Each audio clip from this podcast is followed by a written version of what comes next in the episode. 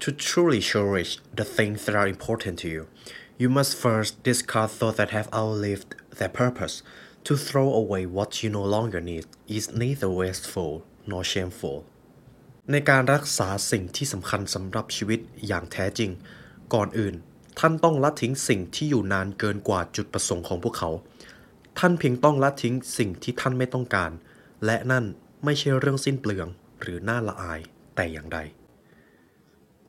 คุณผู้ฟังคิดว่าบ้านที่เป็นระเบียบมีผลกับจิตใจของเราขนาดไหนครับ หรือคุณผู้ฟังเคยรู้สึกว่าจิตใจของเราว้าวุ่นมากเลยในช่วงเวลาที่บ้านรก หรือแม้แต่โต๊ะทำงานของท่านรก คุณผู้ฟังเคยรู้สึกหงุดหงิดกับสถานการณ์แบบนั้นไหมครับ และในพอดแคสต์ episode นี้ครับผมจะพาคุณผู้ฟังทุกท่านมาเรียนรู้เกี่ยวกับปรัชญาของการจัดระเบียบบ้านสู่การบริหารชีวิตจากคุณ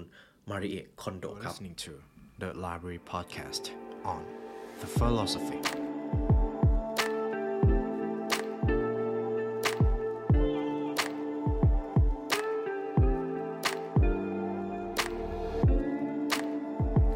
สวัสดีคุณผู้ฟังกันอีกครั้งนะครับ ผมยินดีต้อนรับเข้าสู่ The Library Podcast ในช่วง The Philosophy ครับ ใน episode นี้ผมจะพาคุณผู้ฟังทุกท่านมาเรียนรู้เกี่ยวกับปรัชญาของการจัดบ้านครับ ใน episode นี้ผ่อนคลายครับ เนื้อหาไม่เครียดเลย ก่อนอื่นตอนแรกผมก็ตัดสินใจว่าผมจะเอาเนื้อหาของคุณมาริเอคอนโดไปไว้ในรายการไหนดี พอผมพยายามวิเคราะห์ถึงปรัชญาของการจัดบ้าน ผมรู้สึกว่ามันเป็นเรื่องของปรัชญาด้วย เพราะว่าการมีบ้านที่อยู่อาศัยที่เป็นระเบียบมันส่งผลกับจิตใจของเรา หรือแม้แต่โต๊ะทำงานที่เป็นระเบียบครับ ก็มีผลกับผลงานที่เราจะสร้างมันออกมา จิตใจกับความเป็นระเบียบในโลกภายนอกกับภายในเชื่อมโยงถึงกันครับ ผมเลยเอามาไว้ในรายการของ The Philosophy จริงๆ ผมเองก็มีโอกาสได้อ่านหนังสือของคุณมาริเอะคอนโดในช่วงประมาณ 3-4 ปีที่แล้ว ผมค่อนข้างมั่นใจว่าคุณผู้ฟังหลายท่านเองก็เคยได้ยินเนื้อหาเกี่ยวกับเรื่องของ การจัดบ้านจากผู้หญิงคนนี้ เราจะมาดูกันว่าที่มาที่ไปของการจัดบ้านทำไมผู้คนเกือบทั้งโลกถึงสนใจกันมากขึ้นครับ ในทศวรรษหลังจากที่คุณมาริเอะคอนโดเปิดตัวหนังสือของเธอครับ The Life Changing Magic of Tidying Up ชีวิตดีขึ้นทุกๆ ด้านด้วยการจัดบ้านแค่ครั้งเดียว ผมเชื่อว่าคุณผู้ฟังหลายท่านเคยได้ยินชื่อหนังสือเล่มนี้ เธอได้รับความนิยมอย่างมากครับ หลังจากที่คุณมาริเอะคอนโดได้ขยายอิทธิพลให้คนเห็นความสำคัญของการจัดบ้านมากขึ้น หลังจากนั้นครับ คุณมาริเอะคอนโดได้เขียนหนังสือและติดอันดับหนังสือขายดีทั้งในญี่ปุ่นและอีกหลาย ๆ ประเทศ จนนิตยสารไทม์ยกให้เธอเป็นหนึ่งในผู้หญิงที่มีอิทธิพลของโลกในปี 2000 558 ครับ ซึ่งผมต้องบอกก่อนว่านี่ไม่ใช่เรื่องธรรมดานะครับ ที่ผู้หญิงคนหนึ่งสามารถมีอิทธิพลกับคนทั้งโลก และสามารถทำให้คนทั้งโลกหันมาใส่ใจในเรื่องของการจัดบ้านกันมากขึ้น เป็นเรื่องที่ไม่ธรรมดา ซึ่ง คุณมาริคอนโดบอกเลยว่าเก่งมากครับ และหลังจากนั้นครับ Netflix ก็ได้เอาเรื่องราวของการจัดบ้านของคุณมาริคอนโดไปลงเป็นซีรีส์ในชื่อว่า Sparking Joy ครับ เธอได้อธิบายว่าวิธีการของเธอไม่ใช่แค่การจัดระเบียบที่อยู่อาศัยเท่านั้น แต่มันคือการบริหารชีวิตจัดระเบียบ และมันจะทำให้คุณภาพชีวิตของเราดีขึ้น มีความสุขมากขึ้น มีความสมดุลมากขึ้น ดังนั้นในวันนี้ครับผมจะพาคุณผู้ฟังทุกท่านมาบริหารชีวิตผ่านปรัชญาการ จัดระเบียบบ้านกัน บทเรียนที่หนึ่งที่เขาให้ความสำคัญก่อนเลยก็คือ cleanse your home's energy by greeting your space ทำความสะอาดพลังงานในบ้านของคุณโดยการทักทายพื้นที่ของคุณครับ นี่คือสิ่งแรกที่เราจะมาเรียนรู้กับปรัชญานี้กัน คุณมาริเอคอนโดเขาให้ความสำคัญในการมีปฏิสัมพันธ์ ไม่ว่าจะเป็นบ้านหรือสิ่งของที่คุณมีครับ เดี๋ยวข้อนี้ผมจะอธิบายให้ฟัง หากคุณผู้ฟังมีโอกาสได้ดูวัฒนธรรมของคนประเทศญี่ปุ่น ทุกๆ ครั้งที่เขาจะออกจากบ้านหรือกลับมาบ้าน เขาจะมีคำพูดทักทายบ้านของตัวเองเสมอต่อให้เขาจะอยู่คนเดียวก็ตาม เวลาออกจากบ้านก็จะเป็นอิเทกิมัสเวลากลับถึงบ้านก็จะเป็นทาไดมะใช่ไหมครับ น่าจะเป็นคำที่คุณผู้ฟังหลายท่านคุ้นหูกันดี ลึกๆแล้วเรามาดูกันว่าทำไมเขาถึงทำกิจวัตรนี้ แล้วกิจวัตรนี้มีปรัชญาอะไรแฝงอยู่ ผมชอบตรงนี้มากสำหรับมนุษย์คนหนึ่งครับ บ้านถือเป็นสถานที่ที่เดียวที่เราสามารถควบคุมทุกอย่างได้ มนุษย์เป็นสิ่งมีชีวิตที่ผูกพันกับที่อยู่อาศัย เวลาคนคนหนึงต้องไปที่ห่างไกลบ้านก็จะเจออาการโฮมซิก อันนี้จริงครับ ตอนผมไปต่างประเทศที่ญี่ปุ่น ผมแค่ไปประมาณ 5 วัน ผมรู้สึกโฮมซิกแล้ว ผมอาจจะอธิบายสั้นๆว่ารู้สึกคิดถึงบ้านจับใจครับ ดังนั้นในชีววิทยาของเราบ้านคือที่ที่เราผูกพัน มากกว่าสถานที่ใด ๆ ครับ ซึ่งคุณมาริเอคอนโดเขาก็ได้อธิบายว่า การทักทายบ้านของชาวญี่ปุ่น เป็นวิธีหนึ่งที่ทำให้เรารู้สึกซาบซึ้งกับสิ่งที่มี และได้มีปฏิสัมพันธ์กับบ้านของพวกเขา และในการจัดระเบียบบ้านครับในปรัชญาของคุณมาริเอเขาได้แนะนำว่าบ้านของคุณควรเป็นสถานที่ที่คุณรู้สึกสงบและผ่อนคลาย การรับรู้สิ่งนี้เป็นจุดเริ่มต้นที่ดีสำหรับการทำความสะอาดบ้านครับ ก่อนที่เราจะจัดบ้าน ลองขอบคุณลองมีปฏิสัมพันธ์กับบ้านของคุณก่อน ลองคิดดูว่าถ้าวันนี้ไม่มีบ้าน คุณจะรู้สึกอย่างไร ถ้าหากฝนตกมาแล้วไม่มีหลังคาคอยกันฝน คุณจะรู้สึกอย่างไร ซึ่งตรงนี้แหละครับเราจะรู้สึกซาบซึ้งกับที่อยู่อาศัยของเรามากขึ้น ฉะนั้นครับคุณมาเรียคอนโดเขาจึงได้แนะนำว่าเมื่อคุณรู้สึกสบายใจกับที่อยู่อาศัยของคุณ คุณสามารถพูดคำทักทายเพื่อสร้างพลังงานบวกให้กับพื้นที่ได้ สวัสดีพื้นที่ของฉัน ขอบคุณสำหรับการให้ที่อยู่อันสุขสบาย และเราหวังว่าคุณจะยังช่วยเรามีความสุขในอนาคต อันนี้เป็นประโยคที่คุณมาริเอกเขาได้ยกตัวอย่างมาครับ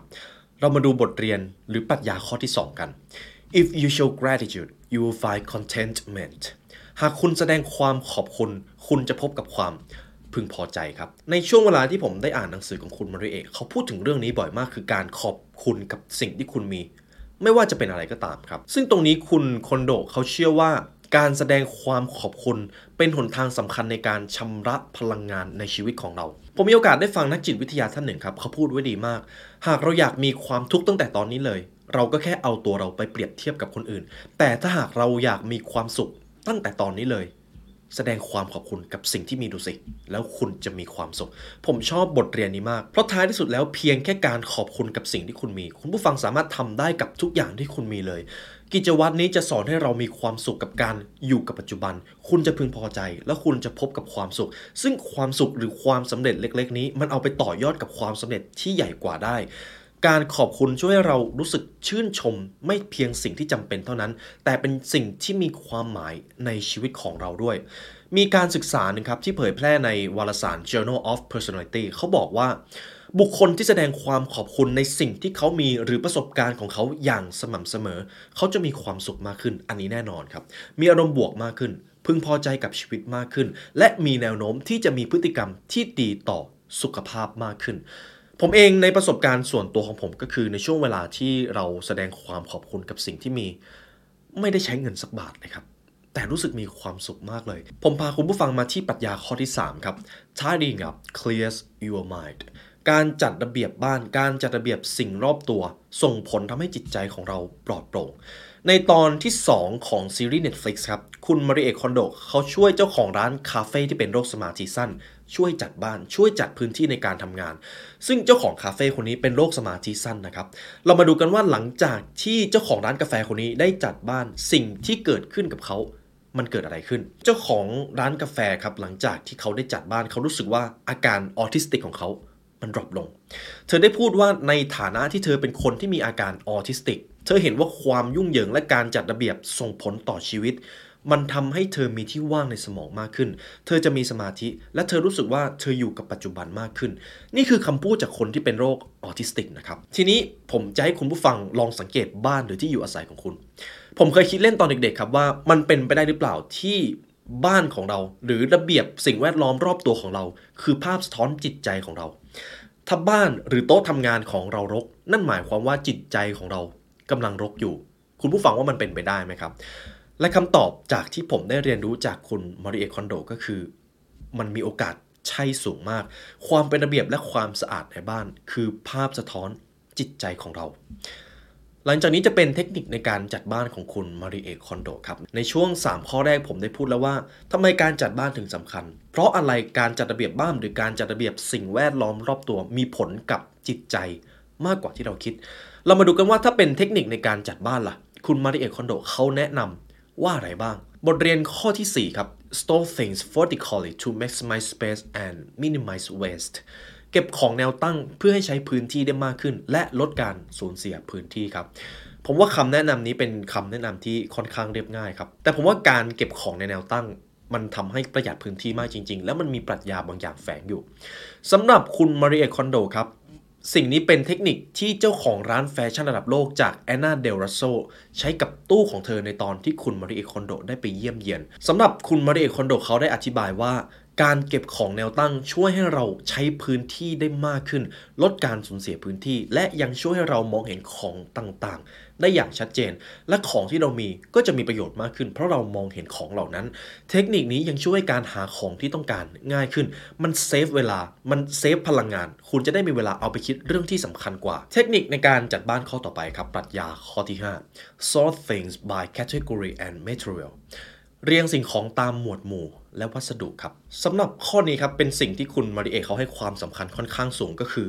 การเก็บของพยายามแบ่งหมวดหมู่ไว้ เช่น เสื้อผ้าถุงเท้าหรือจะเป็นของใช้ ถ้าเราสามารถจัดหมวดหมู่ครับซึ่งไม่จำเป็นต้องสตริกขนาดนั้น คุณผู้ฟังสามารถแยกประเภทหมวดหมู่เนี่ยตามใจชอบได้เลย เพียงแต่ว่าเมื่อคุณจัดไปแล้วพยายามแบ่งหมวดหมู่ เพราะไม่ฉะนั้นมันจะมั่วครับสำหรับคุณมาริเอคอนโดเขาได้แนะนำไว้ว่า